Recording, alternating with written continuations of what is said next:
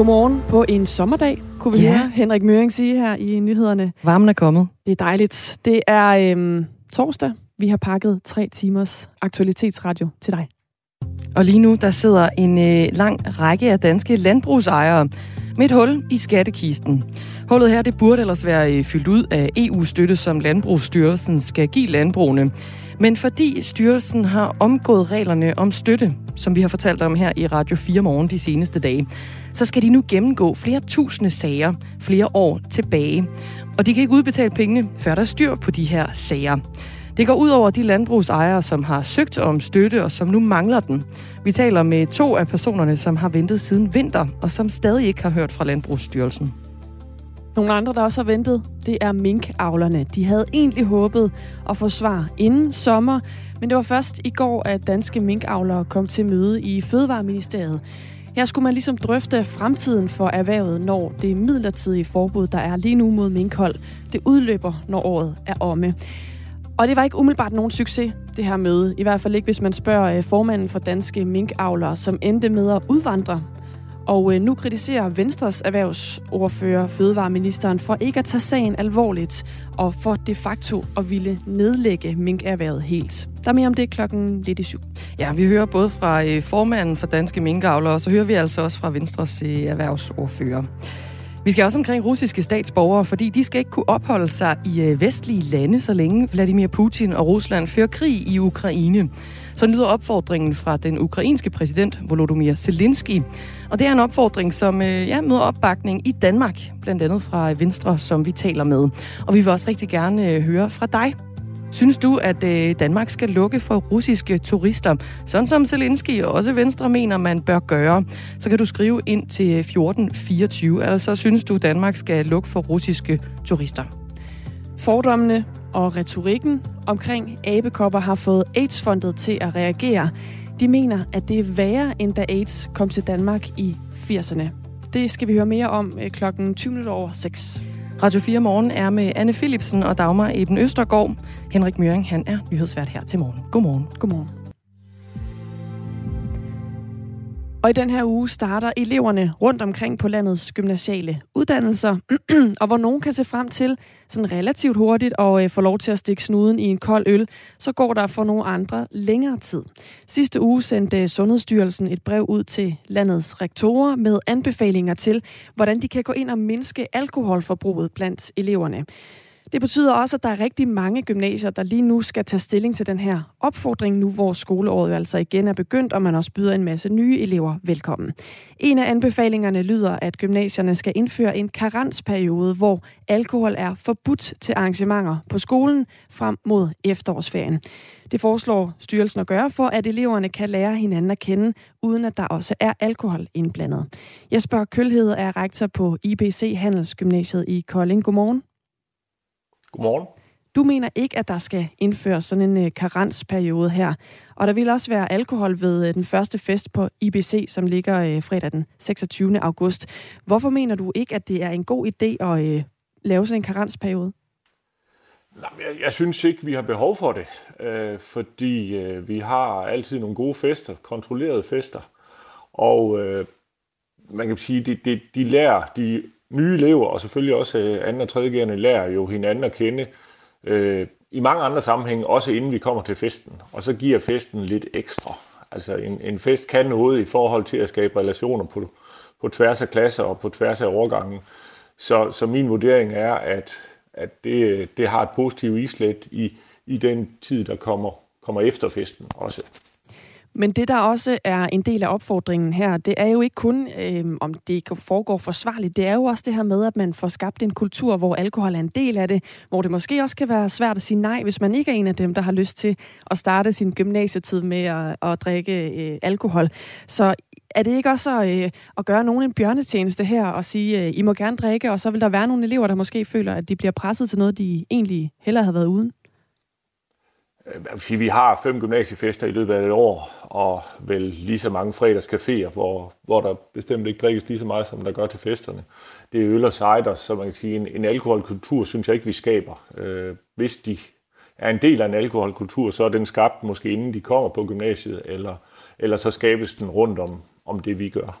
Øh, og gruppepres, altså der vil jo være et pres hver eneste gang, man er i en gruppe, uanset om det er en fest eller en sportsbegivenhed, eller, eller hvad det nu er. Øh, så jeg tænker, det, det kan man sagtens håndtere. Øh, der er idrætsudøvere og andre, som aldrig drikker alkohol, og de er fint med i fællesskabet alligevel.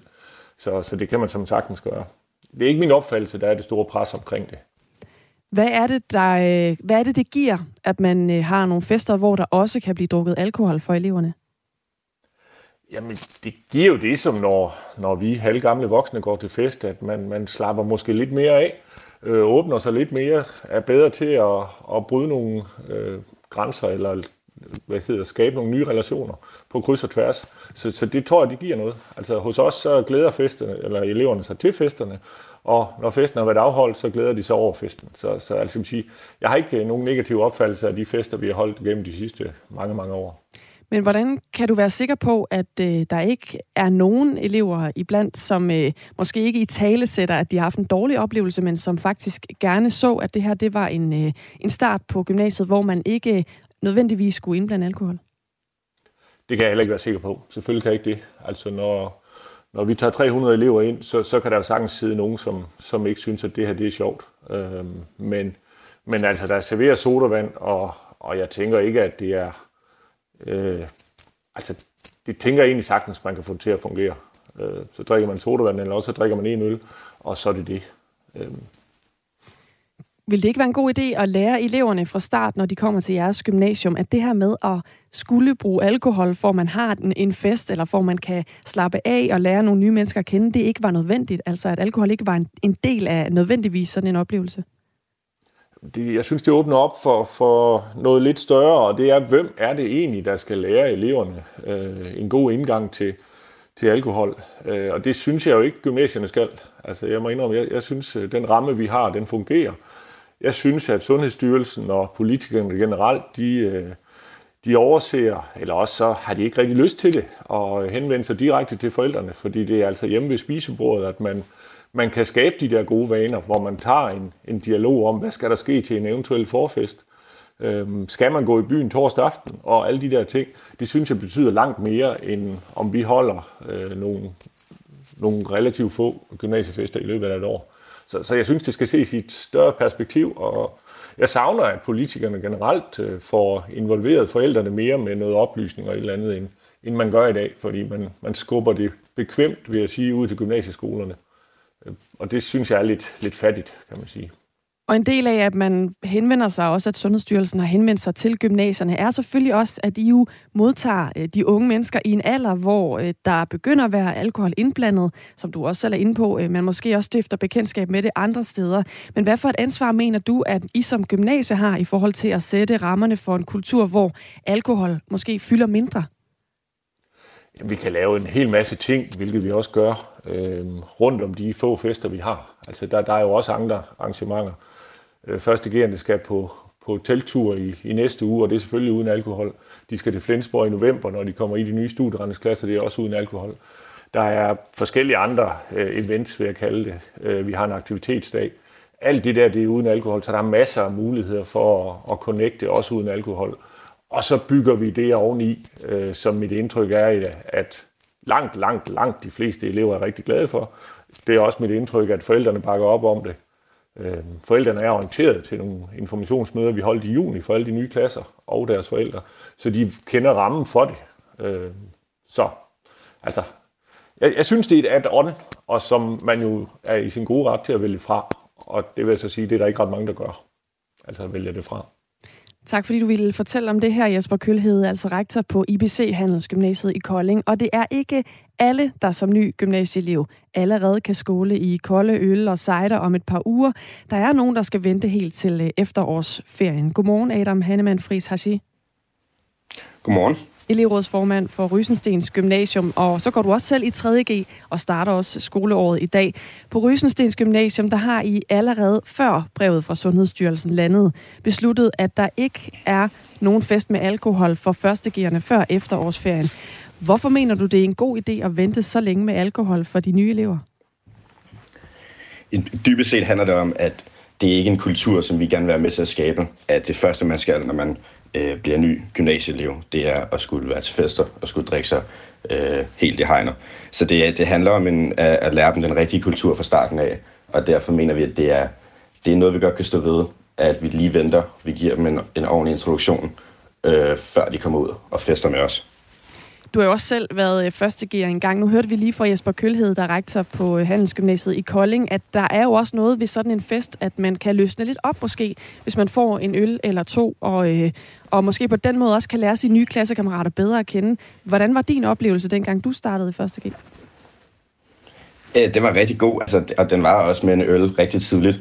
Øh, og, og, og det ved vi sådan set også godt. De, de kommer til at drikke øh, og de kommer til at have en øl i hånden med, med masser, med masser af, af, af steder.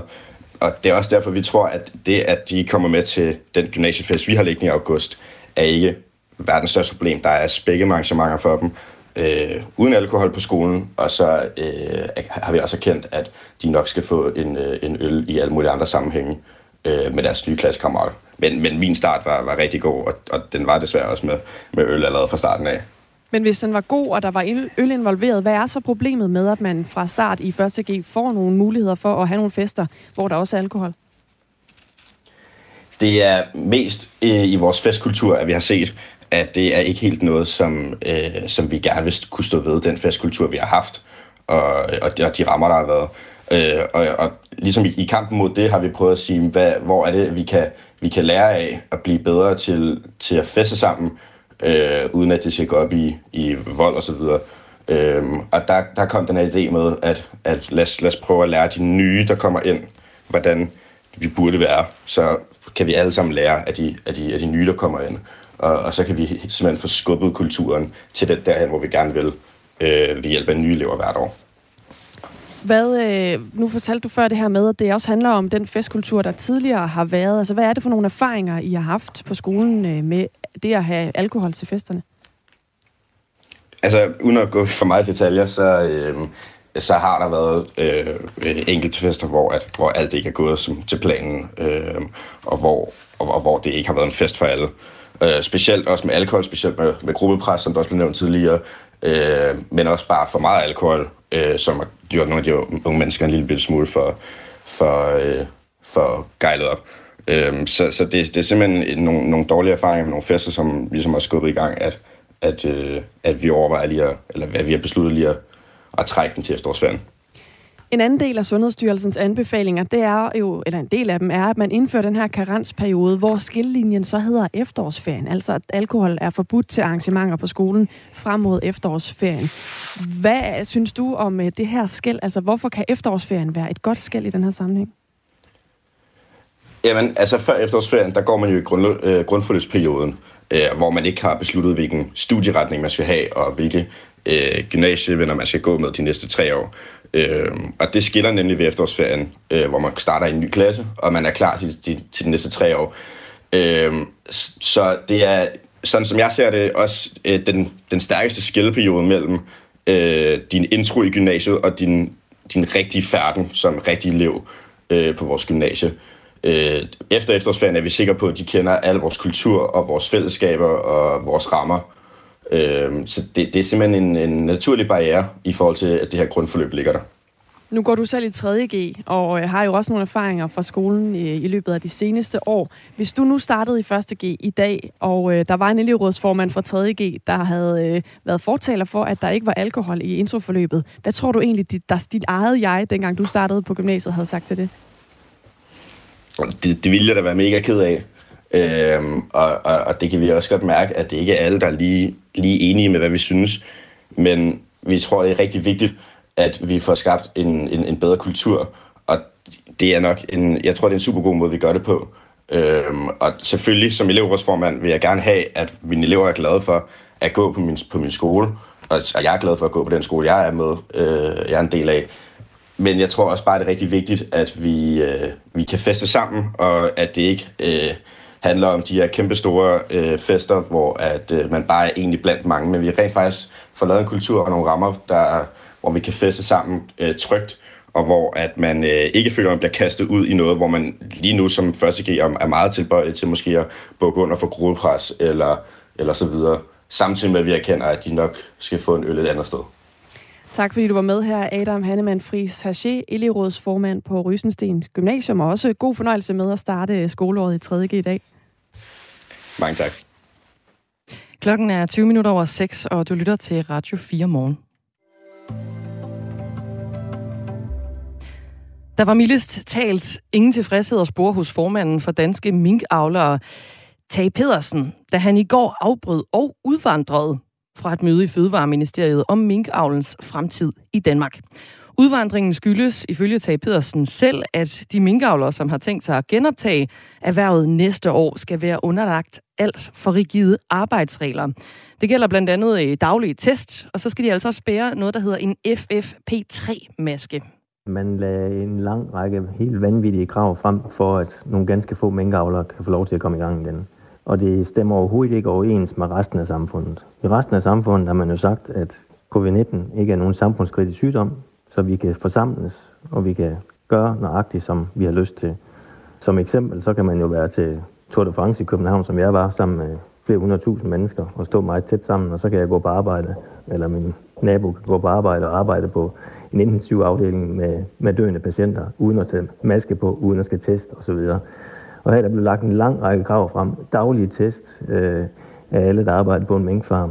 Nogle beskyttelsesdragter og masker, som øh, faktisk er ulovligt at gå med. Øh, en, en FP3-maske, det er ikke ret mange, der ved, hvad er. Men det var, det, det var et krav, at man gik med sådan en maske. Det er en meget tæt siddende maske, som man skal have på for at være på en minkfarm. Den siger arbejdstilsynet, man må gå med tre timer om dagen.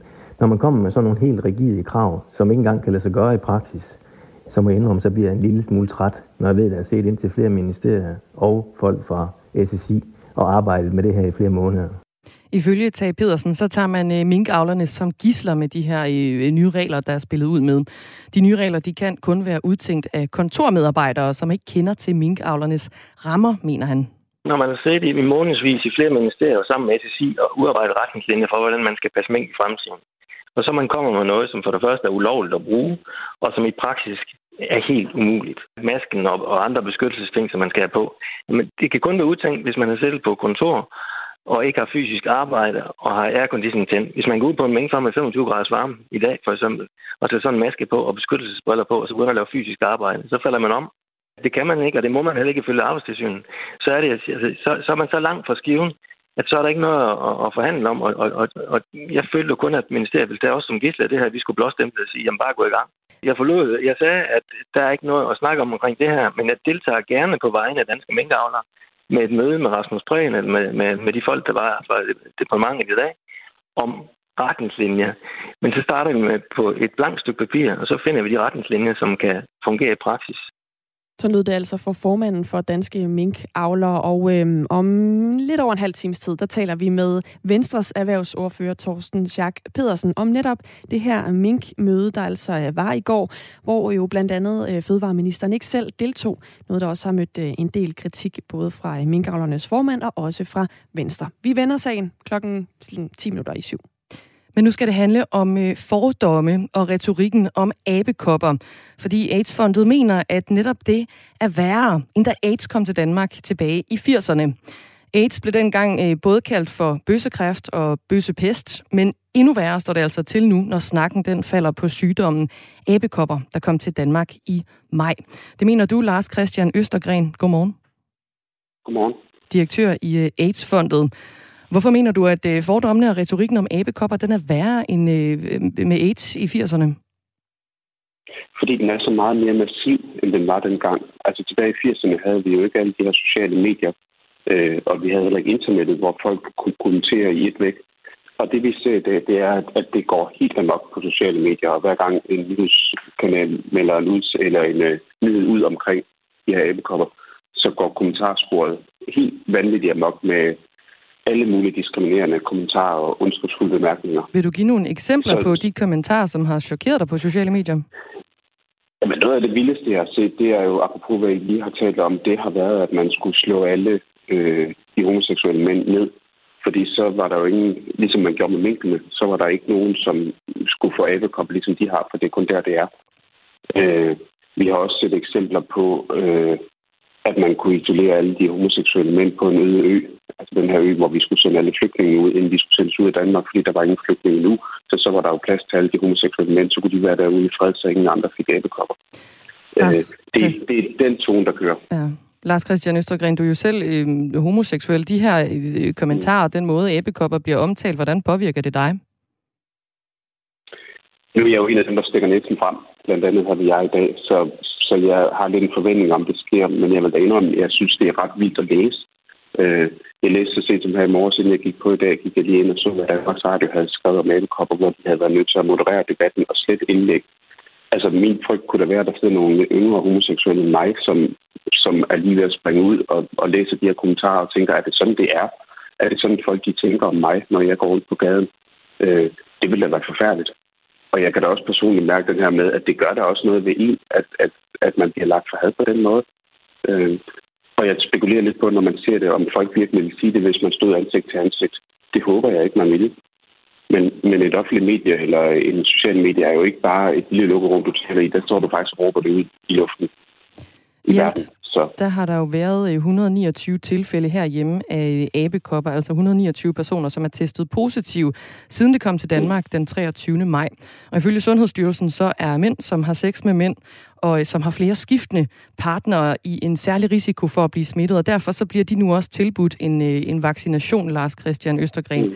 direktør i, øh, i AIDS-fondet. Hvad for nogle konsekvenser har det, når retorikken øh, om abekopper er, som den er, også fra jo offentlige myndigheder, som siger, at det er den her befolkningsgruppe? Men retorikken bliver jo, at, at jeg kunne frygte, at der er nogen, der ikke siger, at de har æbekopper. Øh, Altså, vi taler jo allerede nu om, at der formentlig er et stort mørketal med folk, der ikke har fortalt, at de abekommer, men bare kunne have haft det hjemme. Øh, og mit bud er, at de tør ikke at sige det. Fordi hvis, det, hvis de siger det, og de bliver lagt på had på den her måde, som vi ser på sociale medier, så, så gør man det jo ikke. Altså, så går man jo bare hjemme med det, og tænk hvis ikke du overholder de ting, som du får at vide af din dag, du skal gøre, når du har den her, øh, hvad det, abekop-virus, øh, så kan du risikere at smitte endnu flere. Så de her folk, der laver de her kommentarspor på nettet, de er jo i høj grad skyld i, at vi risikerer, at den her øh, virus den går amok, så der er endnu flere, der får det. Lad os nu i stedet for at behandle de her folk ordentligt og sikre, at, at de gør, hvad der skal til. Fordi det gør folk, hvis de ved, hvad de skal til gøre. Så går de hjem og isolerer sig. Men hvem mener du har et primært ansvar for at, at stoppe den her retorik? Det har vi alle sammen. Vi skal simpelthen opføre os ordentligt på sociale medier, og vi skal tale pænt om hinanden. Øh, og tænke på, at sociale medier det er faktisk et offentligt sted, hvor alle kan læse med, hvad du skriver så vil du sige det, når du møder personen på gaden. Øh, det, du skriver på sociale medier, det tror jeg ikke, de fleste vil gøre. Så jeg synes faktisk, man skulle være med at skrive, som man gør. Og hvad mener du, der skal til for at, at ændre på retorikken omkring æbekopper? Jeg tror, vi skal huske på, at det her det er noget, der kan ramme alle. Altså lige nu er det i en, en målgruppe, hvor, hvor man har sex med hinanden, men der skal jo ikke ret meget til, før den spreder sig ud i resten af befolkningen.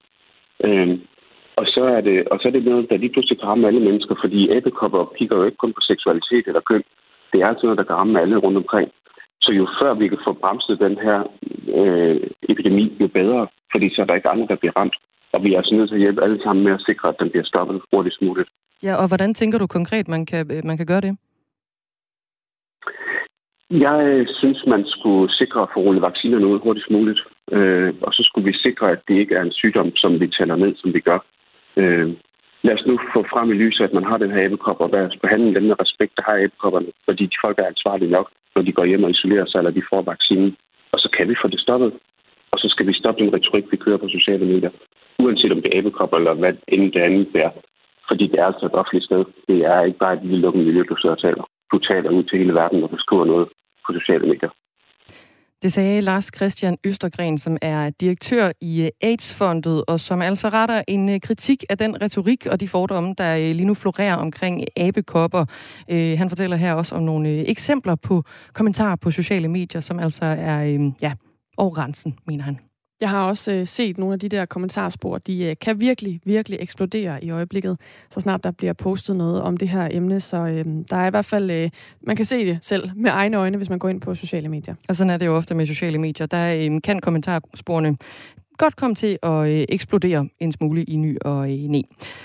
En, som øh, skal på banen nu, det er øh, Henrik Møring. Han eksploderer forhåbentlig ikke, men til gengæld så leverer han øh, nyheder. Klokken den er nemlig halv syv.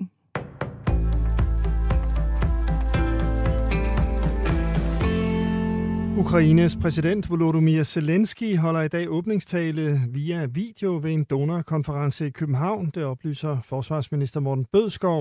Det betyder alt, at præsidenten deltager, siger ministeren.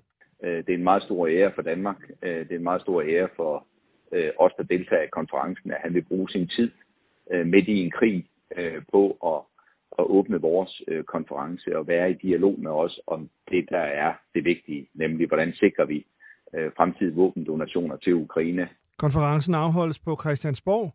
Danmark er vært sammen med Storbritannien og Ukraine, hvor forsvarsministerne også deltager. I alt er 26 lande repræsenteret. Mere end 20 lande har repræsentanter til stede i København.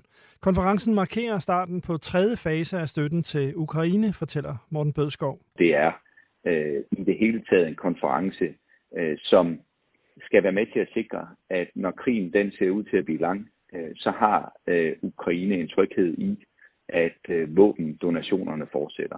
Danmark vil ved konferencen donere 820 millioner kroner til den ukrainske hær. Med det nye bidrag er Danmark oppe på at have støttet Ukraine med over 3 milliarder. En russisk militær lufthavn på Krimhaløen blev i forgårs voldsomt beskadiget efter en række eksplosioner. Flere russiske kampfly blev også ødelagt, viser satellitbilleder, skriver BBC. Basens landingsbaner lader til at være intakte, mens otte fly ser ud til at være, være ødelagte. Derudover ses flere kratere. Sarkibasen ligger på den vestlige del af den russiske annekterede halvø, omtrent 300 km fra ukrainske stillinger. Ukraine har ikke taget skylden for angrebet, men de nye satellitbilleder peger i retning af muligheden for et målrettet angreb. Britisk politi har anholdt et formodet fjerde medlem af en terrorcelle i islamisk stat. Den 38-årige Ian Davis blev anholdt i går aftes efter at være ankommet på et fly fra Tyrkiet. Davis var netop blevet løsladt fra et fængsel i Tyrkiet efter at have afsonet en dom på 7,5 års fængsel for at være medlem af IS, det skriver BBC. Under retssagen mod en Davis, som er opvokset i det vestlige London, nægtede han at være en del af The Beatles. Terrorcellen fik sit tilnavn efter det berømte band på grund af de fire medlemmers britiske accent. Ifølge amerikanske myndigheder dræbte gruppen 27 gisler. Flere af dem blev halshugget. Næsten alle 7-Eleven-butikker er nu genåbnet, og mange butikker tager igen imod kortbetaling, oplyser kæden. Butikkerne kører igen ved hjælp af et backup-system, siger direktør Jesper Østergaard til TV2. Vores kasseapparater og systemerne bag er låst, og det er de sådan set stadigvæk. Så det, der er lykkedes os, det er at skabe et isoleret system, som minder om det, vi havde, og som gør, at vi kan begynde at genåbne butikker. Butikskæden blev i mandags ramt af et hackerangreb. Det medførte, at samtlige 176 butikker lukkede. 7-Eleven har oplyst, at hackerangrebet er et såkaldt ransomware-angreb. Det er, når hackere afskærer virksomheder fra deres egne data, via en krypteringsnøgle og kræver store summer for at give adgang igen. Angrebet er meldt til politiet, siger direktøren til TV2. Vi har søgt rådgivning om det og er blevet rådgivet til ikke at gå i dialog med dem, øh, og dermed heller ikke overføre penge, øh, og det har vi valgt ikke at gøre. Det bliver endnu en sommerdag med masser af sol, 24 til 29 grader og svag til jævn vind fra skiftende retninger. I aften solrigt og i nat mest klart vejr.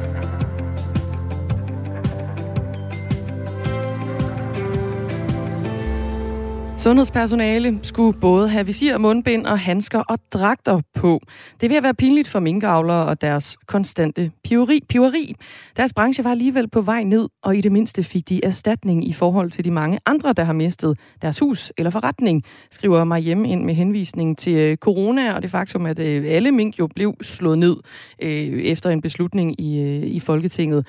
Øh, den her sms den kommer på bagkant af, at Tage Pedersen, som er formanden for Danske Minkavlere, han udvandrede i går fra et øh, møde, hvor man skulle tale om fremtiden for, øh, for dansk minkavl. Og her øh, viste det sig, at man gerne vil lave nogle, øh, nogle særlige krav for, øh, for minkavlerne. Skulle de altså få lov til at genoptage erhvervet igen til næste år. Vi taler med Venstres erhvervsordfører Thorsten Schack Pedersen lige om lidt, fordi han øh, bakker op om noget af kritikken. Han kritiserer i hvert fald fødevareministeren for ikke at tage sagen alvorligt, og for os de facto i virkeligheden at ville nedlægge minkerhvervet. Hvad han lige mener med det, det spørger vi ham ind til om sådan et kvarters tid. Klokken den er 25 minutter i syv, og du lytter til Radio 4 morgen med Anne Philipsen og Dagmar Eben Østergaard. Godmorgen. Godmorgen. Russiske statsborgere skal ikke kunne opholde sig i vestlige lande, så længe Vladimir Putin og Rusland fører krig i Ukraine. Sådan lyder opfordringen fra den ukrainske præsident Volodymyr Zelensky, og det er et forslag, som møder opbakning i Danmark. Jeppe Kofod, udenrigsministeren fra Socialdemokratiet, siger, alle forslag, der kan ramme Rusland og Putin, så vi stopper den alvorlige angrebskrig mod Ukraine, vil vi se på. Endnu større opbakning er der til forslaget her fra Venstre, for mig er der ingen logik i, at russere kan fortsætte med at tage på ferie i EU-lande og Europa. Sådan lyder det fra dig, Kim Valentin. Godmorgen. Godmorgen. Venstres EU- og Europa-ordfører. Hvorfor mener du ikke, at russere skal kunne tage på ferie i Danmark? Ja, altså det jeg mener, det er, at man skal ikke kunne tage på ferie i EU og Europa, og det skal være en del af sanktionsregimet i EU. Øh, og, og, og det er jo fordi, at hvis vi gør det sammen i EU, så er det effektivt. Hvis Danmark gør det alene, ja, så virker det ikke rigtigt. Og det er det, som Finland opfordrer til, og Finland må være de første til at mærke det, fordi de får rigtig mange øh, turister, der kommer fra Rusland og ind i, i øh, Finland i øjeblikket. Men hvorfor skal den almindelige russer rammes af, at Putin han fører krig? Ja, nu er Putin jo leder af Rusland, så derfor er det jo helt naturligt, at at sanktionsregimet også går ud over på en eller anden måde den almindelige russer, som jo må mærke, hvordan deres ledere agerer på vegne af landet. Jeg vil rigtig gerne høre fra øh, dig, der lytter med. Synes du også, at Danmark skal lukke for russiske turister, eller måske endda EU, som det jo faktisk er det, Kim Valentin han øh, gerne vil, Venstres EU- og Europaordfører, som øh, vi har med igennem lige nu. Øh, og Kim Valentin, vi skal lige øh, høre fra en af de 6.000 russere, der bor her i Danmark. Det er Elina Sand, og hun har både børn og også børnebørn i Rusland. Jeg synes, at det er en meget, meget forkert uh, ting og det er et dårligt forslag og en meget dårlig signal.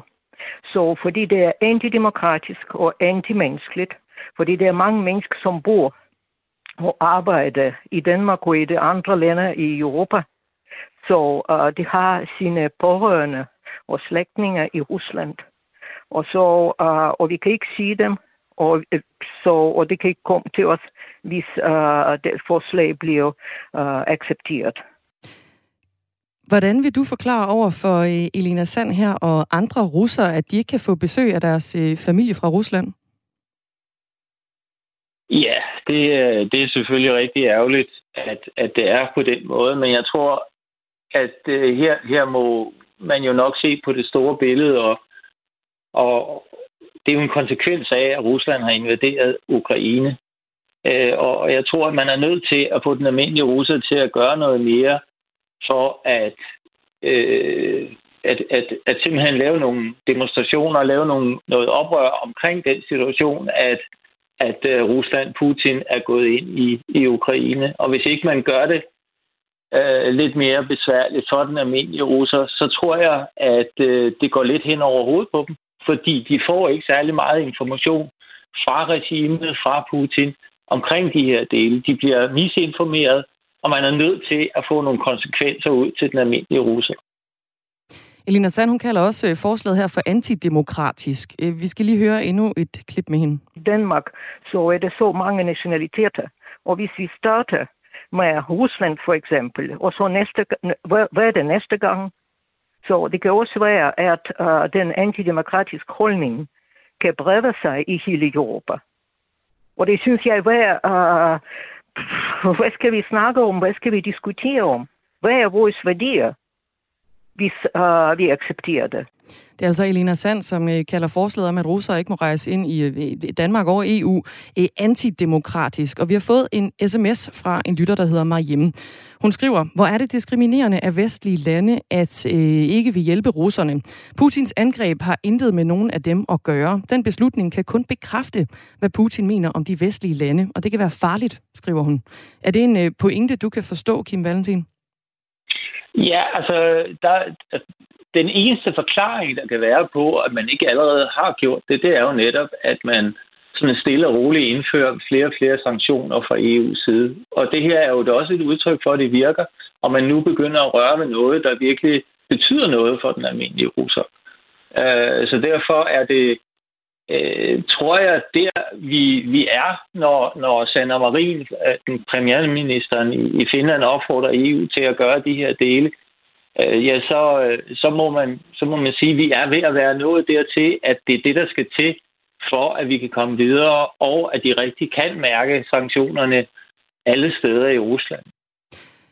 Helena Sand kalder det jo for et antidemokratisk forslag, og, og Mariem kalder det diskriminerende af vestlige lande, at de ikke vil hjælpe lige præcis russerne. Er det ikke det? Ja, det, der er antidemokratisk, det er, at Rusland er gået ind i, øh, i Ukraine, at har invaderet et fuldstændig selvstændigt land. Og det er det, vi må holde fast i. Og vi må aldrig glemme, at det er det, vi kæmper imod, og det er derfor, vi indfører de her sanktioner. Så kommer det til at gå ud over nogle mennesker. Ja, det gør det. Men, men, men her har vi altså et problemstilling, som man er nødt til at gøre opmærksom på, og som den almindelige russer er nødt til at gøre øh, vrøvl over at lave demonstrationer, bruge de demokratiske midler, de trods alt har i øh, Rusland stadigvæk. Og jeg ved godt, at det er en svær proces, men det er altså det, der skal til. Vi har en anden lytter, der påpeger, at krig er krig, og spørger, hvis man lukker for russiske øh, turister, skulle man så også lukke for israelske, med en henvisning til Israel-Palæstina-konflikten? Uh, den, den konflikt er noget helt andet. og Hvorfor det? Har sådan set ikke den er jo også territorial. Ja, men det, altså, og det vil jeg gerne tale om en anden gang. Men, men, men øh, øh, vi har her en helt anden konflikt, en helt anden historie på den konflikt, og har sådan set overhovedet ikke noget med, at et land har invaderet et andet land, som Rusland har gjort i, i Ukraine. Men det er jo også en territorial konflikt i Israel og Palæstina.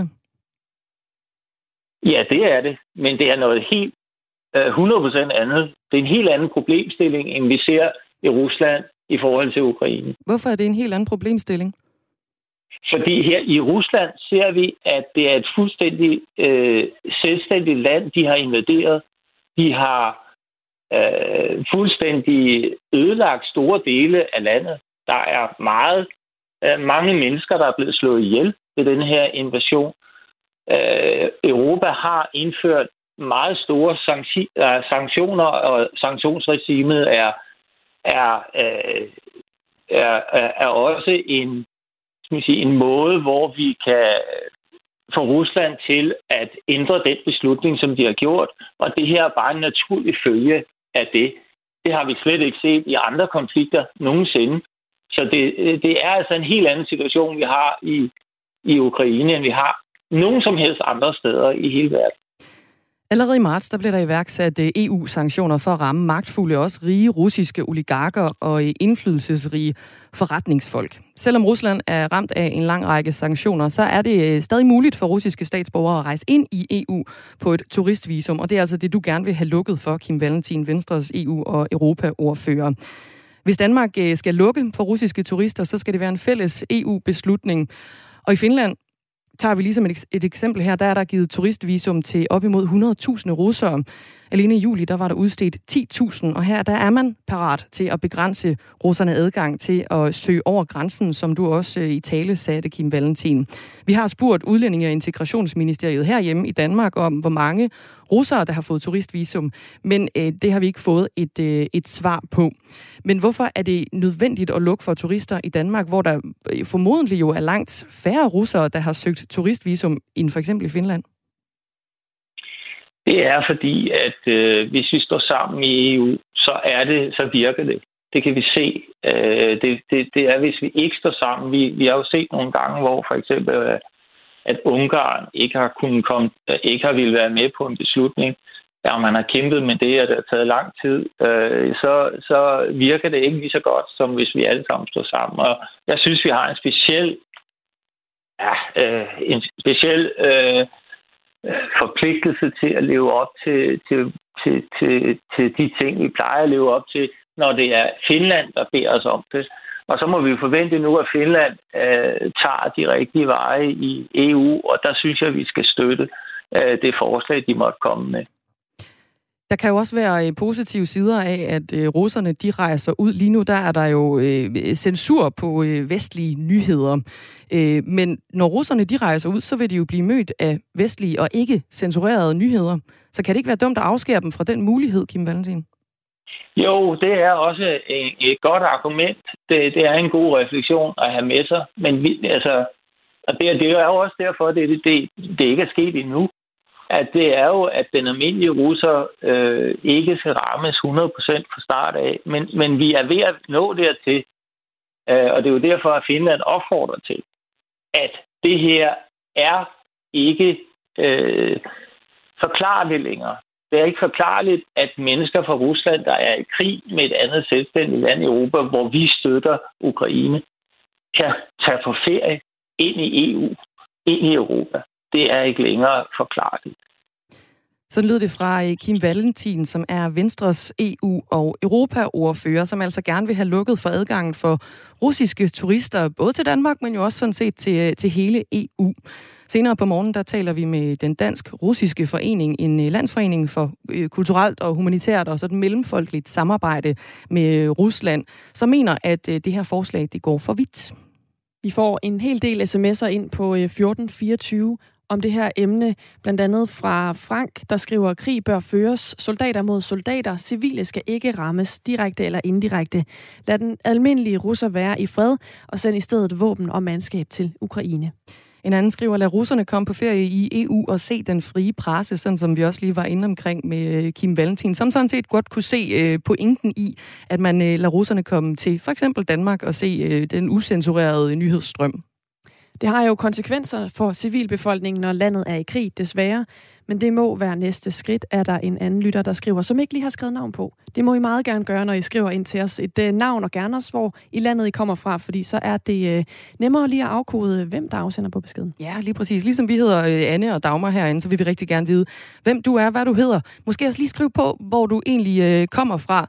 Det er Tine Hirtals altid rigtig, rigtig god til, og hun har også et uh, besøg med i det her. Hun skriver, russerne skal overhovedet ikke have adgang til noget som helst, så længe Putin vil have krig. Klokken er 6.47.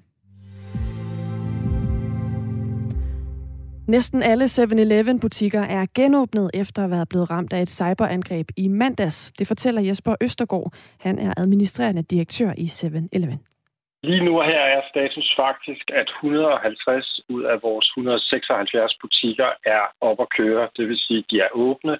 Vi kan sælge varer, vi kan tage imod kunder, 7-Eleven er blevet ramt af et cyberangreb, det der kaldes ransomware, og det gjorde det umuligt for medarbejderne at bruge deres kasseapparater. Hvis man forestiller sig et kasseapparat med en skærm, så bliver skærmen pludselig sort. Når man prøver at scanne en vare, en kunde gerne vil købe, så kan man ikke scanne den. Man kan ikke modtage betaling for varen. Og øh, når det sker, så, så, så vi også nødt til at lukke ned for samtlige butikker i hele landet. Derefter så prøvede hackerne at få en løsesum for at skulle øh, låse systemerne op, fortæller Jesper Østergaard budskabet får vi på forskellige måder fra dem, at øh, de har låst systemerne, og hvis vi vil have en kode eller en nøgle, som de kalder det, til at låse dem op igen, så skal vi overføre en sum, og før vil de ikke låse dem op. Og jeg tror, det er en helt øh, normal procedure, eller en helt normal praksis for de her kriminelle, der står bag, at de på den måde forsøger at tvinge penge ud af virksomheder. Men 7-Eleven har valgt ikke at betale løsesummen. I stedet så prøvede de at løse problemet selv. Vi har øh, indhentet rådgivning fra specialister på området, der er blevet rådgivet til ikke at overføre og ikke gå i dialog med dem, så vi har ikke overført nogen penge. Det vi i derimod har haft enormt meget fokus på, det har været at finde alternative løsninger til vores kassesystemer og betalingsløsninger, så vi hurtigst muligt kunne genåbne butikkerne. Jesper Østergaard, han vil dog ikke fortælle, hvor stort et beløb hackerne de krævede i løsesum, fordi sagen den lige nu er meldt til politiet. Det kan jeg øh, af hensyn til sagens karakter, og at det er en politianmeldt sag, som politiet arbejder med, så kan jeg ikke udtale mig konkret om det. Men det er, det er ikke småpenge. I 2020 der blev mindst 65 virksomheder ramt af et ransomware-angreb, og Center for Cybersikkerhed vurderer, at risikoen for cyberspionage og cyberkriminalitet er meget høj i Danmark. Derfor så er det vigtigt, at øh, virksomheder bliver mere opmærksomme på at sikre, at de har en god cybersikkerhed. Episoden hos 7-Eleven, den har i hvert fald fået Jesper Østergaard til at overveje, om cybersikkerheden den skal ændres hos dem. Så som udgangspunkt har vi egentlig følt, at vi har haft det meget højt på agendaen igennem de sidste mange år, fordi der jo er en række andre virksomheder, der også er blevet ramt, og det har vi jo taget ved lære af. Men det er klart, at når vi kommer på den anden side af det her, så bliver vi nødt til at vurdere, om vi kan gøre yderligere, øh, om vi på nogen som helst andre måder kan sikre vores IT-løsninger på en bedre måde, så det her ikke kan ske igen. Ja, cyberangrebet mod øh, 7-Eleven er altså meldt til politiet og administrerende direktør Jesper Østergaard, som du lige hørte her, har ikke noget overslag på, øh, hvor stort et tab 7-Eleven har lidt på grund af hackerangrebet. Klokken er 9.30 minut i syv. Vi har alle sammen noget i vores livsbagage. Det er jo overraskende svært for mig, det her. I Bagage på Radio 4 hjælper Anders Lund Madsen med at rydde op i de historier, der nager. Et venskab, der kørte skævt, eller et arvestykke, der forsvandt. Hvad skete der egentlig dengang? Hvorfor tænker jeg stadig på det, og hvordan får jeg fred? Lyt til Bagage hver lørdag 12.10 eller i vores app. Og det er det, det handler om. Sæt en lille smule bagage fra sig, så kan man gå lettere. Radio 4 taler med Danmark. De havde egentlig håbet at få svar inden sommer, men det var først i går, at danske minkavlere kom til møde i Fødevareministeriet. Her der skulle de drøfte fremtiden for erhvervet, når det midlertidige forbud, der er lige nu mod minkhold, det udløber ved årets udgang. Og det var mildest talt ikke en særlig tilfreds formand for danske minkavlere, som faktisk endte med at udvandre fra mødet i Fødevareministeriet, efter at han havde hørt om tiltagene for at komme i gang igen. Det er nogle tiltag, som er helt vanvittige i forhold til, hvordan resten af, af samfundet fungerer. Øh, vi må, vi må færdes frit i samfundet til store arrangementer, og vi må gå på arbejde på intensivafdelingen og, øh, uden, at, uden at teste osv. Hvis det så er 3, 4, 5 minkavlere, som er gerne vil i gang i 23, så indfører man nogle testregimer, som er fuldstændig vanvittige på, på personer, der skal være der. De skal testes hver dag. De skal gå med FFP3 øh, øh, beskyttelsesmasker, som man ikke må gå med hele dagen, men de sagde faktisk, at man skulle have den på i 8 timer, øh, og man kan, man kan slet ikke arbejde fysisk med den slags masker. Man kan godt gå med almindelige kirurgiske masker, men de, de voldsomme masker, som, som de øh, kræver, øh, kan man ikke arbejde fysisk med. Så, så de, de, øh, og så er der en masse testkrav på mængde, på, både på døde og levende mængde, som er en umulig opgave. Det bliver en kæmpe økonomisk belastning for de få, som gerne vil i gang. Så der kommer ikke nogen i gang uh, ud fra det her. Det sagde altså formanden for Danske Minkavlere, Tage Pedersen, efter mødet i går. Godmorgen, Thorsten Schack Pedersen. Godmorgen. Erhvervsordfører for Venstre. Lad os lige indlede med noget, som er faldet både dig og Tage Pedersen for brystet, nemlig at minister for Fødevare, Landbrug og Fiskeri Rasmus Prehn ikke personligt deltog i mødet. Det reagerede Tage Pedersen umiddelbart sådan her på. Han er hverken 10 eller lyst til at være der åbenbart, så ja, jeg tror, det er en stor sag. Det er der i hvert fald for mig, og jeg tror også, det er for en stor del af befolkningen. Det er åbenbart en lille sag for regeringen. Du har øh, over for Ritzau kaldt ministerens manglende deltagelse for arrogant, Thorsten Schack Pedersen. Hvorfor det? Fordi det er øh, for mig at se helt utilstedeligt, at ministeren ikke øh, tropper op. Den her afklaring lovede regeringen, at den skulle have været på plads inden sommerferien. Og øh, når der så endelig bliver indkaldt til et møde, hvor øh, erhvervet jo øh, tropper op med forventning om, at nu må man finde en løsning, så øh, man kan få afklaret vilkårene for, hvordan minkerhvervet øh, og de avlere, der har øh, lyst til det, får mulighed for at starte op igen, ja, så glemmer ministeren ved sit fravær. Det virker på mig altså ikke som om, at det er en minister, der går op i den her sag. Vi har fået et citat fra Fødevareministeren. Det er lidt langt, men øh, jeg læser det lige op her, så kan du lige kommentere på det bagefter. Ministeriets embedsmænd havde helt tydeligt inviteret Tage Pedersen til et embedsmandsmøde af teknisk karakter, hvor det af deltagerlisten fremgik, at jeg ikke deltog. Så det virker ærligt talt som en noget søgt kritik. Det ærger mig derfor også, at Thorsten Schack forfalder til automatreaktioner og forudsigelig postulerende kritik. Som jeg også udtalte i går, så er det fuldstændig afgørende, at beslutningen om mink træffes på et forsvarligt og fagligt grundlag, og derfor inviteret en række myndigheder og minkbranchen til et teknisk og fagligt møde i Fødevareministeriet for blandt andet at drøfte, hvordan det kan sikres, at retningslinjerne efterfølges af de minkavlere, som i givet fald ønsker at starte op igen. Uden politisk deltagelse, men i stedet med fokus på faglige drøftelser. Det har altså ikke været meningen, at ministeren deltog i det her møde, og hvis det er et møde, hvor det er nogle tekniske ting, nogle tekniske muligheder, der skal drøftes, hvorfor er det så ikke i orden, at det foregår uden ministeren, Thorsten Schack? Jeg tror, alle er klar over, at det her er en ekstrem stor sag. Det er et erhverv, der blev ulovligt lukket fra den ene dag til den anden, og folk har fået revet deres øh, livsværk væk, og nu går de i en, en venteposition, enten på erstatninger for dem, øh, der ikke øh, vil starte op, og, øh, og de, om end øh, ganske få avlere, der har ytret ønsker om, at de gerne vil øh, genoptage øh, minkproduktionen, der tror jeg, at man med rette må sige, der havde man vel en forventning om, at det også var noget, som regeringen tog alvorligt, og at det er det første møde i forhold til det her. Der er der altså en, en klar øh, signalværdi i, om ministeren mener, at det er noget, han skal øh, deltage i, eller om øh, det bare er noget, man kan skubbe nogle embedsmænd foran sig. Men er det det, der er tilfældet nødvendigvis? Kan det ikke lige så godt være, fordi embedsmændene her, de har den viden, der skal til, og der egentlig ikke er nogen sådan øh, faktuel grund til, at ministeren er der, og det ikke for eksempel går hurtigere, hvis ministeren er til stede? Man kan jo også øh, forholde sig til, hvad er det for et signal, regeringen sender med det her. Og når øh, regeringen ikke vælger selv at være til stede, men alene sende embedsmænd, ja, så efterlader det jo ikke øh, minkavlerne eller alle andre med et indtryk af, at det her er en sag, som øh, har stor betydning for regeringen. Og, øh, og så virker det for mig lidt søgt at sige, at det er bare teknik, og øh, det, øh, det var ikke vigtigt for mig at prioritere som minister. Jeg synes, det her er en sag, som har fyldt rigtig, rigtig meget de sidste øh, snart to år. Øh, og så er der vel ikke for meget for langt, at så viser ministeren også, at han tager sagen alvorligt og deltager i, øh, i så afgørende et, øh, et møde. Og det er dine ord, at han ikke øh, ville prioritere det. Det var ikke det, som øh, Fødevareminister Rasmus Prehn øh, sagde i citatet, skal jeg bare lige præcisere. Lad os også lige vende de tiltag, der så blev drøftet på mødet med minkavlerne i Fødevareministeriet. Det vi hører fra formanden for Danske Minkavlere, det er blandt andet, at personer, der arbejder med mink, skal testes dagligt, og så skal de bære det, der hedder en FFP3-maske. Det er sådan en særligt tætsluttende maske. Og så skal der også være en række testkrav på både døde og levende mink. Jeg ved, at du er kritisk over for de her tiltag, der er blevet præsenteret. Hvorfor det?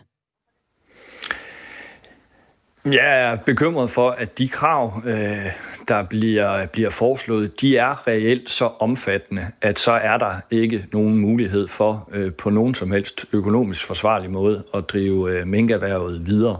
Og man må jo også øh, konstatere, at hvis man kigger til andre europæiske lande, hvor man fortsat har minkavl, ja, der har man øh, ikke lige så øh, voldsomme krav. Og øh, når man kigger på SSI's øh, risikovurdering, øh, ja, så er den jo også lavet i forhold til, hvor mange minkavlere der er, og der er vi altså helt nede i den meget, meget lave ende, og derfor er risikoen meget lav.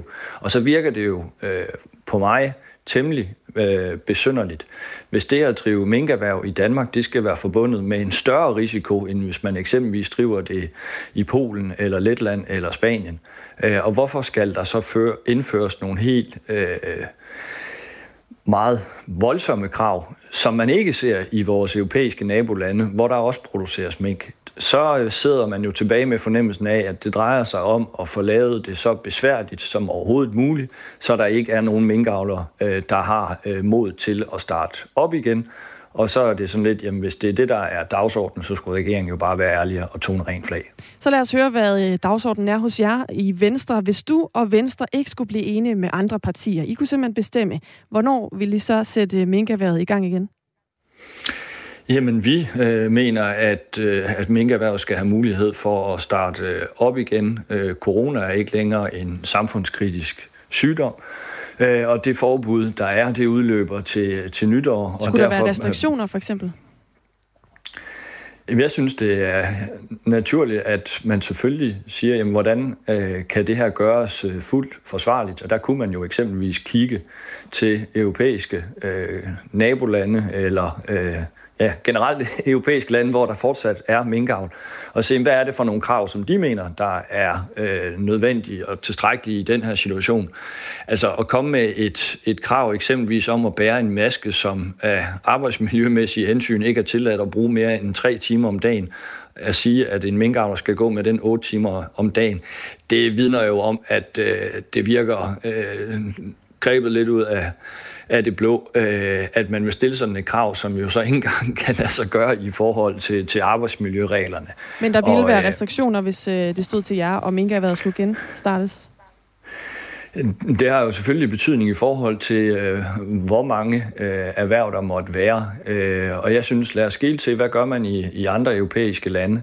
Øh, men altså, situationen er øh, jo øh, noget anderledes i, øh, i dag, end den var for, øh, for knap to år siden, øh, hvor vi havde 1200 minkavlere. Det er øh, måske op til 15, men måske mere realistisk end en lille håndfuld minkavlere. Sagde Torsten Schack Pedersen her. Tusind tak, fordi du var med.